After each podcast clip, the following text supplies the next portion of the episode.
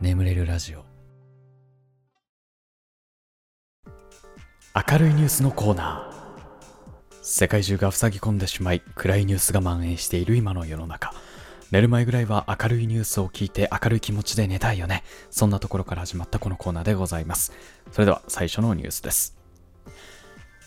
ラジオネーム夜中んぼまきおさんが自粛生活をきっかけに絵を描く時間が増えました。次のニュースです。東京都お住まいのラジオネームおばあちゃんさんがゲームで一緒になった小学生にオンラインで勉強を教えました。次のニュースです。神奈川県お住まいのラジオネームくまさんの新しい仕事が決まりました。次のニュースです。千葉県お住まいのラジオネーム雪見大福さんが初めて作ったカップケーキが美味しくできたそうです。そして最後のニュースです。兵庫県お住まいのラジオネーム缶詰さんが自粛を得て勉強の楽しさに気づくことができたそうです。ニュースは以上です。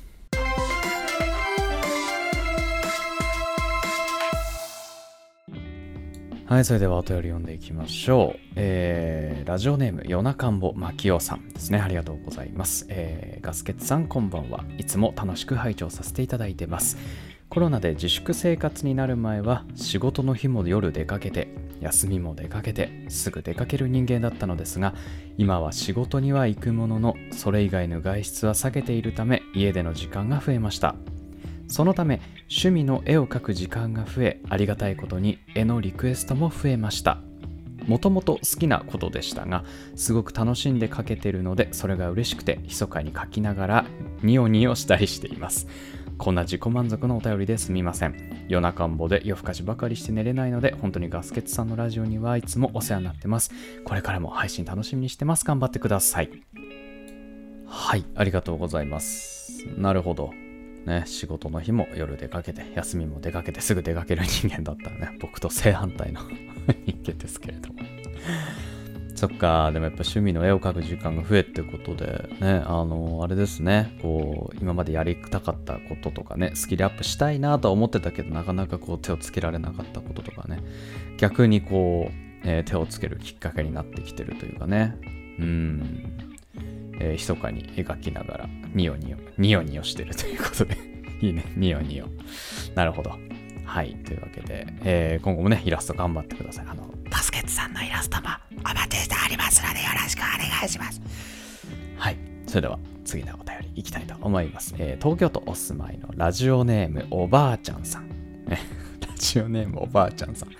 えー、フォートナイトというゲームをしていたんですが、私が女性でゲームをしているのが珍しいらしくて、ランダムで一緒になった小学生の男の子に、成り行きでボイスチャット勉強会のようなものをやりました。塾講師のアルバイト経験があったので楽しかったです。ガスケツさん登録者1000人くらいの時からいつも見てます。料理動画も楽しみにしてます。頑張ってください。ありがとうございます。はあ、フォートナイトね。ぱフォートナイトでやっぱ思い出すのはやっぱりね前もお話ししましたけどあの僕はね一人で一人で僕がフォートナイトやっててあのあれ4人でねチームを組んでっていうのがねできるんですよね。そう。でその同じチームになった人とはボイスチャットをしながらこうゲームができるっていうねそういう仕組みになってるんですけど。でその時にねなんか英語を喋ってるねあの男の子とねこう一緒になってめちゃめちゃうるさいんですよ。でしかもなんかねもうずっと悪口というかなんかこう日本語の真似をしてるのかずっとこうみたいなジャップジャップみたいなねなんかそういうね子供が、えー、いてでその時にね僕があのー、ムカつくなこいつとか思ってたんですけどまあとある時にねあのー、えー、I'm ninja ってね言ったらそのめちゃめちゃ信じたって Really? みたいな。なんかそこちょっと可愛かったってね、僕忍者っていうね、職業忍者っていうことでフォートナイトやってましたけど。なるほどね、やっぱ女性珍しいんですかね、やっぱね。最近でも、最近増えたなと思いますけどね、すごく。うん。あの僕が Xbox360 っていう、えー、ゲーム機で遊んでた頃女性プレイヤーなんて僕見たことなかったんですけどやっぱりなんかあのプレステ4とかでねなんかやっぱりあのバトロワとか、えー、シージとかが流行ってきてからというものなんか割と女性プレイヤーもたまに散見されるなっていうね、うん、でもやっぱりまだ珍しいんですね。なるほど、えー、僕もじゃあ女性プレイヤーに出会えるようにフォートナイト 頑張ろうか。はい。ありがとうございます。では次のお便りですね、えー、神奈川県お住まいのラジオネームくまさん、えー、3月からコロナの影響で仕事がなくなってしまったのですが7月から新しい仕事が決まりました。料理の道に進んでたのですがそれは諦めることにしました。自分たちの包丁たちはピカピカにしてあげて新しい仕事に挑みたいと思います。えー、料理って、えー、結構経験勝負の世界なので2ヶ月も食材包丁に触れてないと自信なくしますね。高校からずっと続けてたのでなんか寂しいような新境地という新しい気持ちのような複雑ですが頑張ります。はい。なるほどね。あでもあれですね。なんかこれを機に新しい仕事にっていう人すごく、えー、多いと思いますけどでもまあそれこそねね料理料理はほら、まあ、仕事じゃなくてもお家でね、一人でもできるし、こうね、徐々にこうね、まあずっと触れられるものかなと思うんで、うん、まあ好きな料理はね、これからも、えー、続けつつ新境地でも頑張ってください。僕もね、今ね、あれなんですよ。独立してね、あの、いろいろやっているんですけれどもね、まあうまくいったりうまくいかなかったりっていうね、あの、本当波が あって、ね、そろそろね、安定させないとなとかね、頑張ろうっていうね、そういう感じなので、もうお互い頑張っていきましょう。はい。ありがとうございます。えー、それでは次のお便りですね。えー、千葉県お住まいのラジオネームゆきみ大福さん。ありがとうございます。えー、抹茶パウダーを使って家族4人分のカップケーキを初めて作ったら美味しくできました。ああ、カップケーキか。カップケーキ。カップケーキいいね。あの、もうさ、売ってないんだけどさ、昔ね、もこもこっていうね、カップケーキの素がね、売ってた。当時確かね、あの僕ほんと爆笑問題が大好きでちっちゃい頃、爆中問題が好きだったんですけど、あのまあ、爆笑問題が確か CM やってて、もこもこ。ですごい簡単ですよ。こう混ぜて、マグカップに入れてチンするだけで、あのー、カップケーキができるっていうね、本当に簡単で、僕すごいそれ好きだったんですけど、なんか気づけば、なんかなくなっちゃってたっていうね、また食べたいなとか思いつつもね、うん、やっぱり販売中止になっちゃうってことは買わなかった我々が悪いんだなってね、反省しつつ、はい、カップケーキいいですね。僕もいろいろ調べようかな。ありがとうございます。はい、それでは最後のお便りでございます。えー、兵庫県お住まいのラジオネーム、缶詰さんですね。ありがとうございます。えー、ガスケツさん、こんばんは。いつも眠れない時に聞いてます。えー、ラジオではコロナなりようの回が大好きです。あ、これあれかな。明るいニュースが始まったあたりの話かな。えー、さて、私は高校3年生の受験生なのですが、今まで勉強が嫌いでした。ですが、1日13時間を目標にやっていくうちに勉強が好きになりました。新しいことを知るのは楽しいですね。この心境の変化に明るい気持ちになりました。コロナというクライスをチャンスに変えていきたいと思います。そしてガスケツさんの受験の頃の思い出や今の目標など聞きたいです。これからも寝かしつけてくださいねと。はい、ありがとうございますね。いいですね。勉強楽しいっていうのは。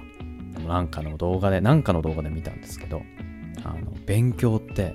チートだって、勉強はチートだって言うんですよ。まあ、どういうことって思うじゃないですか。まあ、チートって、まあ、何かっていうと、知らない人のために説明すると、チートっていうのはゲームとかであのレベルをマックスにするとか、無敵にするとか、ね、なんかそういうちょっとずるい行為、まあ、をチートっていうんですけど、裏技とかそういうのを使ってね。で、あのまあ、なんでかって、なんでその勉強がチートかっていうと、あの人類ってさここ、まあ、何万年何千年とかけてね発展したわけじゃないですか。それこそもう何千年前とかになると、えー、建物とかもさ木とかでさ、ね、簡素なものだったりとかさなんなら焚き火とかしながら生きてた時代もあるわけじゃないですか人類って。なんですけど、まあ、こうやって発展してきたと。でそのね勉強するっていうことは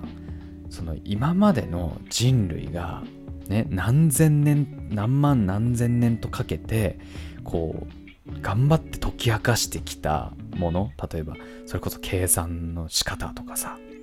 あと理理科のあの物理とかさなんかそういうのをもう一瞬で知れるっていうチート行為だっていうね。なんかそういうことを言ってる動画があって確かにと。なんかやっぱそれを考えると勉強ってかなりこう割のいい行為というかはいということなんでねあの 今ね勉強辛い方とかねそれこそ13時間も勉強してきたら、まあ、嫌になることもね あるかもしれないんですけどね。うん、皆さん頑張ってくださいね。この言葉を胸に。うん、で、僕の、ね、僕もね、あの、今、えー、なんていうの、自分なりにね、目標があって、こんだけ仕事を受けたいっていうね、月あたりこんぐらい仕事を受けて、えー、YouTube をね、どんどんね、伸ばしていきたいっていう目標があるので、まあ、それに向けてね、えー、最近は1日、どんぐらいだろうな、それこそね、あの缶詰さんの13時間より動いてる日もあるかな。まあ、とにかくね、僕の今のね、直近の目標はね、あの 今やってる仕事をね、割とこう安定させていこうかなっていう まあそんなところですかね。はい。ということで、えー、明るいニュースのコーナーは以上で、はい、えー、眠れるラジオスタートです。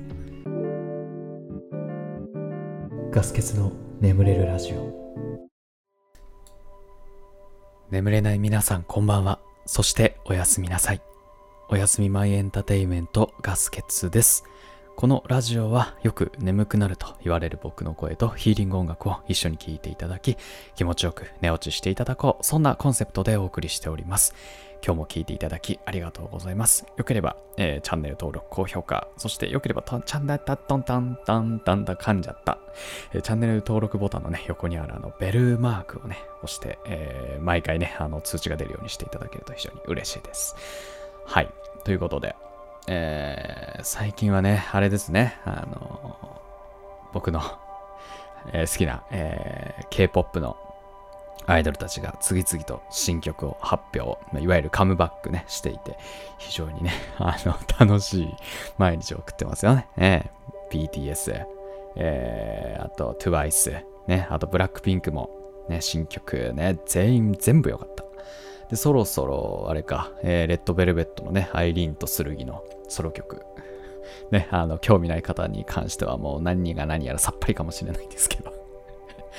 まあなんかね、あのー、世の中もね、落ち着いてきたというか、まあ、自粛ムードは明けてきたかなっていう、うん、感染者は増えてるみたいですけど、うん、まあでも、なんかこういろいろね、楽しみも増えてきた、うん、好きな番組とかも再開してたりとか、うん、なんかそういうのをね、見てると、うん、なんかまあ、なんていうか、こう人生に希望も持ててきますよね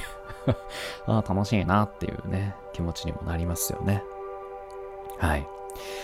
で、僕ね、ちょっと最近考えてるのが、あの、眠れるラジオね、あの、今、YouTube だけの配信になってますけど、なんか、ポッドキャストとか、あと、なんだろうな、なんかいろいろあるじゃないですか、最近。配信プラットフォーム、あと何、ボイシーとか、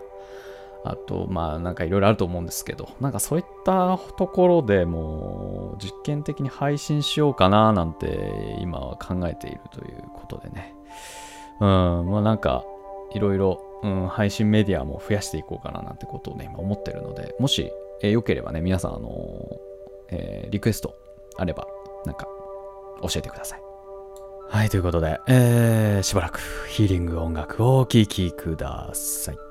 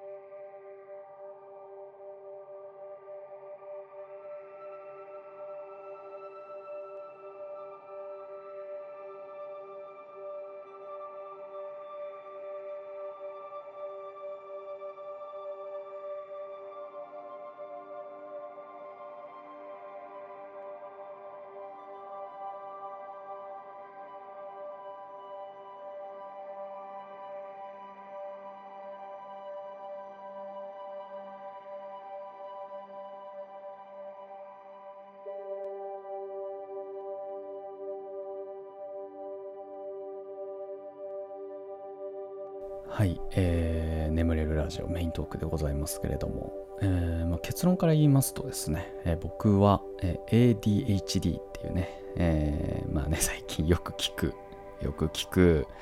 なんか多くなってきたね、発達障害なんですけど、うん。まあでも、うん、そんなにすごい、もうめちゃめちゃ困ってるかと言われるとね、今はね、もう自分がそういうものなんだっていうのを知れたから、まあなんかその、それに向かって、えー、いろいろ対処をしていたりするので、まあ、そこまですごい困ってるわけではないんですけど、うん、まあ、ある種の生きづらさみたいなのを抱えてはいるかなっていう、まあなんかそういう感じですね。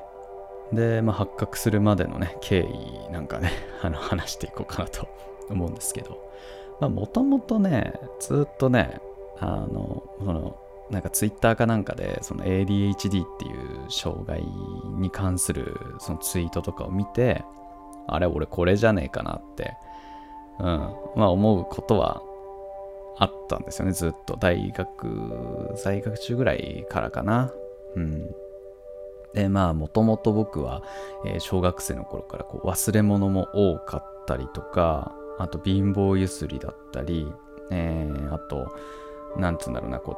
う手持ちぶっさたになると、あのー、ボールペンずっとカチカチカチカチカチカチってやったりとか、あと貧乏ゆすりも結構してたなっていう記憶があったり、えー、あとね、えー、まあ、集中力はもともとなくて、うん、集中力マジでなくて、まあ、ひどかったんですよね。だったりとか、えー、あと何かあったかな。あと、まあ、あれと思ったのは、えー、居酒屋でバイトをしていた時ですね。でね、あの、本当に周りはね、ちゃんと動けるのに、僕全然できなかったんですよ、仕事が。で、居酒屋って本当にマルチタスクの連続なんですよね。うん、で、まあ、ADHD の人たちって、まあ、その、シングルタスク、一つの仕事をこなすことに比べて、マルチタスクっていういろんな仕事を同時に並行してやるっていうのがめちゃめちゃ苦手とされているんですよ。で、えー、僕は本当に居酒屋でダメで、えー、例えばその居酒屋ってこう遠くからね、あのキッチンから声が聞こえてきたらこう何か指示が来たらそれに対して動くみたいなことをさせられるんですけど、まあ、僕それが全くできないというかあの声が聞こえてきても、えー、気づかなかったりとか。はいじゃああれやって次にあれやって次にあれやってみたいな。やっぱそういう段取りもね全然こうできなかったりとかしてたのであのー、まあうん。で店長にめっちゃいじめられたりとかして。ああなんて僕はダメなやつなんだろうとかね。すごい思うこともありながらもなんかあでもこれは俺人よりも全然できるなっていう分野のものとかも だいぶあったりするんですよ。なんかそのギャップが結構辛くってうんなんだろう。自分できるって思った瞬間に落とされたりとかするんで。うん病院とかには大学時代は行かずに普通に生きてて。で、えー、まあ、その就活になるじゃないですか、世の中。で、就活の時に、えー、就活するぞってなって、まあ、まずみんななんかインターンとか行き始めるじゃないですか。ね。でね、僕インターンのね、結果はめっちゃ良かったんですよ。もう、本当に まあなんかいろんな会社とかでその企画書書いてプレゼンしろみたいなやつ割とね一番いい評価いただいたりとかね、よくしてたんで、まあ、就活なんとかなるかな、みたいなね、思ってたんですけど、なんかね、うまくいかなくて、まあ、話が通じてないのもあるし、なんかそのインターンとかで優勝させてもらった会社とかの申し込み忘れるとか、ウェブテスト期日まで受けないとかね、なんかそういうのも結構ありましたけど、まあとにかく僕はその最終面接で8社ぐらい落ちて、な、なんだろうね。なんか、過去にやってきたこととかは、割とその評価してもらえたりとかすることあったんだけど、やっぱ社長まで行くとなんか決め手に欠けたのかな。わかんないんですけど。でもまあそんな中ねあの入れてくれる会社があって、まあ、そこに僕は入社したんですよね。で、えーまあ、そこがですねスマートフォンゲームを作っている会社だったんですよ。で僕はゲームプランナーとして入社しました。で、えー、ゲームプランナーとして入社したんだけどあのー、まあ、僕ゲームね大好きなんでまあ大丈夫だろうなって、えー、思って入ったんですけど僕スマートフォンのゲームってあんまりやってなかったんですよね。でやってなかったのはあんまり面白いと思わなかったんですよ。僕はねこれは個人個人の感想です。でまあただ言うてもね僕つむつむとかあとあのスクフェスあの、ラブライブの音ゲーあるじゃん。あれとかは割とハマってやってた時期とかもあったんで、まあ大丈夫かなと思って入ったんですけど、で、あのー、で、最初配属になったのが、RPG ゲームの運営だったんですけどね、全然ダメなんですよ。全然興味が持てなくて、あの、うん、やっぱスマホの RPG ゲームの面白さが全く理解できなくて、お金払った方が強いじゃんって僕は思ってしまって、全然続かないんですよね、ゲームが。うん。で、その、うん、なんかやっぱりガッチャを引いた時のやっぱ高揚感みたいなのを、が分かる人はハマるのかなと思ったんですけど、僕はそもそもギャンブルダメな人間なんで、やっぱ全然ハマれなくて、で、本当にその上の人とかからは、もっとやりなよって、もっとスマホのゲームやった方がいいよって、もうフォートナイトじゃなくてって言われてたんですけどやっぱり続かなくて。で、まあなんだかんだそのまま1年ぐらい、まあ働いてたんですけど、まあそんな時にですね、まあ、飲み会の席で、えー、まあ、上の方からですね、かなり、えー、きつい言葉をね、投げかけられて 僕やっぱその、うん、なんかその、お前ダメだ、お前こんなんじゃ、お前、お前ダメだぐらいの感じ。うん。ただ、まあその上司の方は僕全然悪い、恨んだりはしてないです。あの、至極真っ当な意見だったと思います、本当に。僕もそれがダメだなっていうのを自覚してたんですけど、続かなくて、それ言われたんで、ああ、でもやっぱり僕はこの仕事向いてないなって、そこで一回思い始めて、で、あの、なんとかでも改善したいなって思ったんで、そこで、えー、病院に行ってみようっていう決意をしたんですよね。で、えー、病院に通い始めて、えー、まあ、3ヶ月くらい検査を受けましたね。えー、例えば過去の話を聞くとか、え今までどんな失敗しましたかとか、そういうお話と、あと IQ テスト、うん、をしたりとかして、それが大体2、3ヶ月ぐらいあって、で、まあ、最終的に、えーまあ、病院の先生から、えーまあ、こういう風な結果になってなったので、えーまあ、ADHD といっても、えー、差し支えはないんじゃないでしょうか。あんまね、断言をされませんでした。あなたは ADHD ですって言われるわけじゃなくて、と言っても差し支えないと思いますっていう、まあなんか、そんな言われ方でしたね。なんでなんだろう。なんか、ショッキングの、ショッキングな気持ちというよりかは、なんかその過去、過去、その辛かったこととか、理解されなかったりすることとか、自分はダメなんだなとか思っていた、そのことがね、あ、なんか理由があったんだなって。僕がこういう人間だったから、そういうことが起きてただけなんだなっていう、なんか理由が分かったのは、正直ほっとしました。まあ、とはいえね、とはいえ、なんかその、俺は ADHD だからっていうのは、なんか違うなと思って、えー、まあそこから、えー、会社退職というか、まあ、転職に向けて動き始めて、なんだろう。僕は本当にだから自分の好きな本当に好きだと言えるような仕事をする必要があるので、まあ、そういう風な職に就けたらなと。でその方向でスキル伸ばしていけたらなと思って、まあ、今に至る感じですね。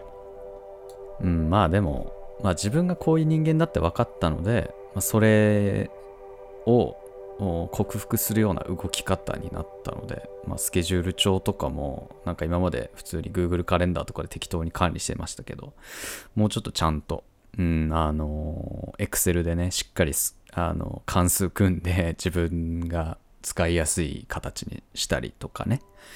うんなんとかそのまあ自分なりにいろいろ考えて動くことができてるので、まあそこまで今ね、何かに支障があるわけでは全くないので、うん。で、まあやっぱり少しでも変だなって思った方はですね、一回病院に行ってみて、えー診断を受ける。うんで、もしかしたらそこからなんかこう、今まで感じてた生きづらさとかも緩和する可能性があるのでね、うん、ぜひという感じですね。まあその、そうだな、えーまあ僕自身もね、生きづらさを今までずっと感じて生きてきましたけど、あのーまあ、このね、眠れるラジオを聞いてる方、ね、今日眠れなくてこれ聞いてる方って、まあ何かしら抱えてる人って多いんじゃないかなと思ったりしてるんですよ。うんまあ、なので、うんまあ、そういったね人たち生きづらさを抱えてる理解されない人とかね、まあ、そういった人たちにもなんかこう寄り添えるような、まあ、ラジオにしていきたいなと、まあ、そこはね副題として「眠れるラジオ」副題かっこ副題。生きづらさを感じる。人たちに寄り添うラジオみたいな。まあそこはね大事にしていきたいななんてね思っているっていう。まあいつもねバカみたいなことばっか言ってますけどね。まあ副題なんでね。そんなことを今日は伝えたかったというお話ですはいということで今日ここまで聞いていただきありがとうございましたまだね、眠れないという方に関しましては、シャッフル睡眠法の動画というものが概要欄に貼ってありますので、そちら100万回以上再生されためちゃくちゃ眠れる方法として話題ですので、そちらの方聞いて寝落ちしていただければと思います。ちなみに思考がとっちらかりがちな ADHD ね、めっちゃ聞きますよ。はい、ということで、ありがとうございました。お相手はガスケツでした。おやすみ。